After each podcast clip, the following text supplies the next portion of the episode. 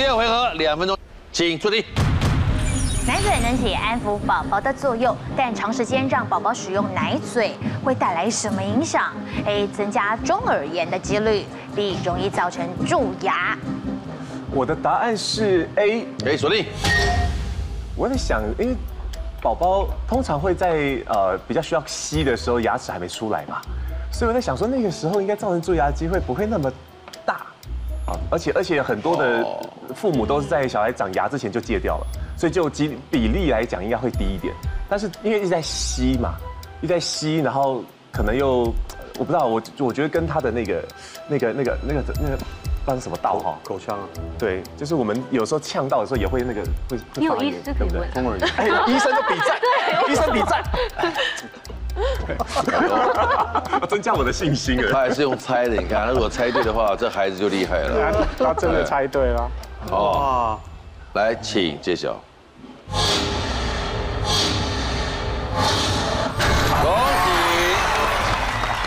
要提醒所有的宝宝妈妈，其实，在一岁之后就要慢慢让宝宝来戒奶嘴了。因为呢，当他们是幼儿的时候你的，这个吸吮的需求是比较大的。除了喝母乳之外呢，他们也常常会吸手指啊、吸奶嘴啊等等之类。那其实呢，他一直做这样的一个动作，除了会影响到他牙齿的生长，而且比较容易龅牙，会有一些这个排列上面的问题之外呢，也容易会造成呢这个口腔当中的念珠菌增加，甚至呢，因为在吸的时候啊，其实呢，我们的这个呃鼻咽喉都是这个通的嘛，所以因此呢，他的中耳炎的几率也会提高哦。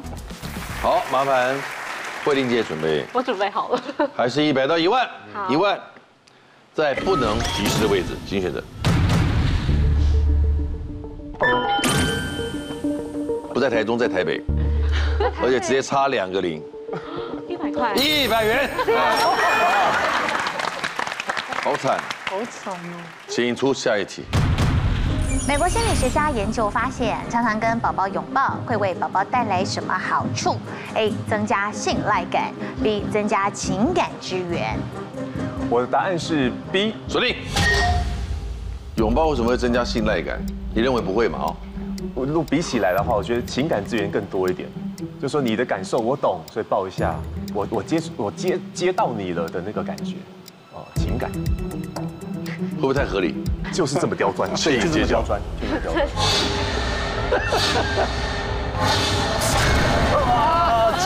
好，宝宝在一岁半的时候呢，他们正在发展所谓的信赖感呢，所以爸爸妈妈呢更应该在这个阶段多多给他们一些拥抱啊、亲吻啊、抚摸啊，那这些温柔的感受会让宝宝呢增加信赖感，同时也会有一种安心的感觉。而在我们做这些动作的同时哦，会促使呢宝宝会分泌催产素，那也会让他呢呃这种荷尔蒙会让他感觉到被信任、被支持，然后就值得依赖的感觉。好了，慕容先生加油了，请出下题。天气渐热，开冷气又怕会耗电。台电表示，冷气的哪一个模式最能够有效省电？A. 舒眠，B. 自然风。我的答案是 A。锁定。我在想说，这题目应该是台电的一些省电的宣导啊。然后印象中好像讲个舒眠，好像听起来很有学问的样子。所 以我就选舒眠。结果他是叫你吹自然风，学问的。舒眠这两个字哪里有学问啊？对啊，就就是好像安慰你，就是你如果睡着了，就开这个模式就可以睡得很好，又省电。舒心安眠。对。哦。请揭晓。现现金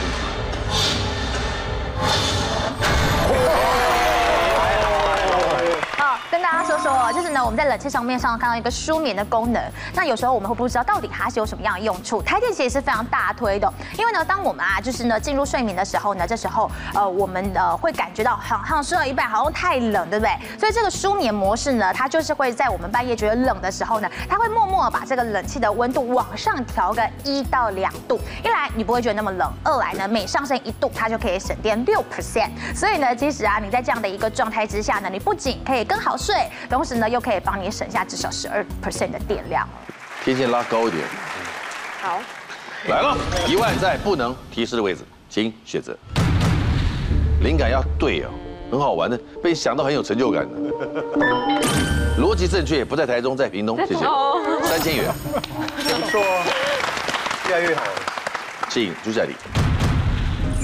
泡奶。不当会产生大量的气泡。请问应该如何把奶粉摇匀？A. 水平摇匀，B. 上下摇匀。哦我的答案是 A，A，锁定。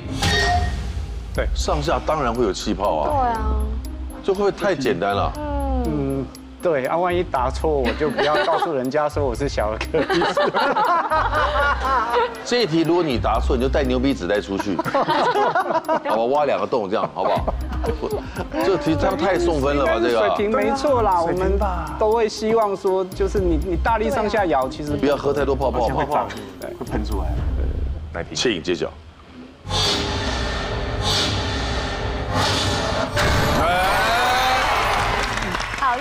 摇那个奶瓶的时候呢，上下摇的话，很容易会产生大量的气泡哦。最好最好的方式呢，是水平的方式来把它摇晃摇均匀。可是呢，很多的爸爸妈妈会泡配方奶，那因为呢，台湾的天候比较潮湿又闷热，所以呢，一旦就牛奶泡了呢，放置了两个小时之后，就不要给孩子喝喽，否则里头会滋生很多细菌的。孙雨英，哎呦，你的世界变大了。两万在不能提示的位置，请选择。逻辑正确，这次特别独厚于你们，所以就看你的缘分。两万元。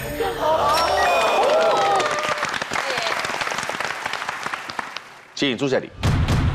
儿童睡眠专家建议，可以透过什么方法来改善宝宝晚上睡觉前哭闹的情形？A. 房间的灯光调成黄光；B. 轻轻摇晃来哄睡。呃，我的答案是 B。B 锁定。不是说不要哄他吗？可以哄啦，所以调成黄光是没有用的。调成黄光，我们会建议说用昏暗昏暗的小灯啦，但是黄灯好像也有一点道理耶，怎么办？我好犹豫哦。因为孩子晃，听说是会晃习惯。其实就是一个安抚的效果啦，睡前仪式要做嘛，然后呢，这个全家都一起生活作息，然后我觉得轻轻摇晃哄睡可以，但是不要大力摇晃啊。然后灯光黄灯哦，好像真的有一些道理，但是我就真的很犹豫啊。我最近刚好有问到这个问题，嗯，就小孩子哭闹的问题，然后他们就跟我说，其实你把那个环境啊，就是呃，因为像我家里面可能都是白光，他说你要把环境尽可能用成黄光，比较柔和的灯光，让小孩子那个气氛在之下，他会比较容易入睡，而不是说吵闹的时候他去你去去摇他去哄他，因为你会让他习惯，所以变成每次吵闹之后，你就要去哄他，就要去摇他，那你就会很累。那是一种另类的情绪绑架。嗯，我还要你哄他他就哭闹。对对对对。哎呀，尴尬了，请揭晓。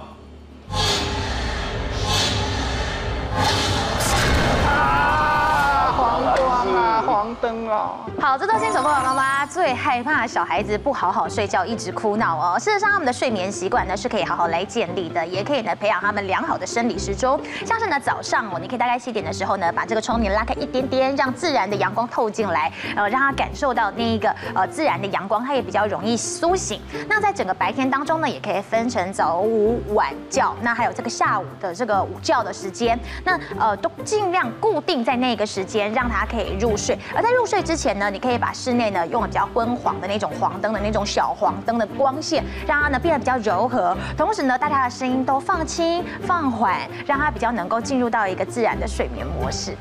加油，三十八秒，最少有两大两大题。嗯嗯，请出题。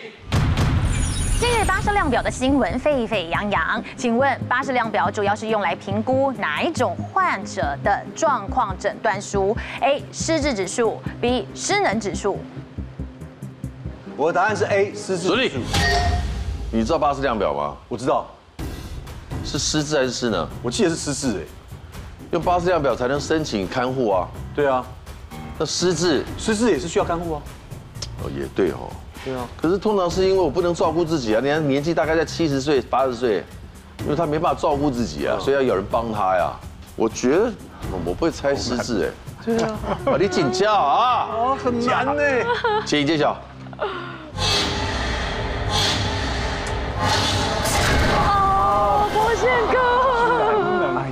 面临一个高龄化社会哦。那其实巴士量表也是不断的一直在更新，那包含了呢，其实不一样的年龄啊、身体状况啊，它都不能用同一个量表去做衡量的。所以因此哦，如果现在呢要评估这个人他是不是有失智症的风险的时候呢，其实会改成用 CDR，也就是临床失智评估量表，而不是用巴士量表。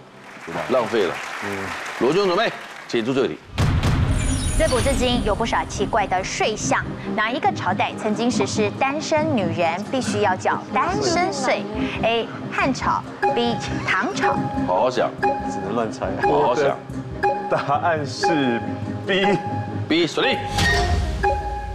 似乎讲到女人，唐朝似乎特别有连结哦，很多讲究。对，唐朝比较时尚。时尚。结果是汉朝要收税，居然猜的，请揭晓。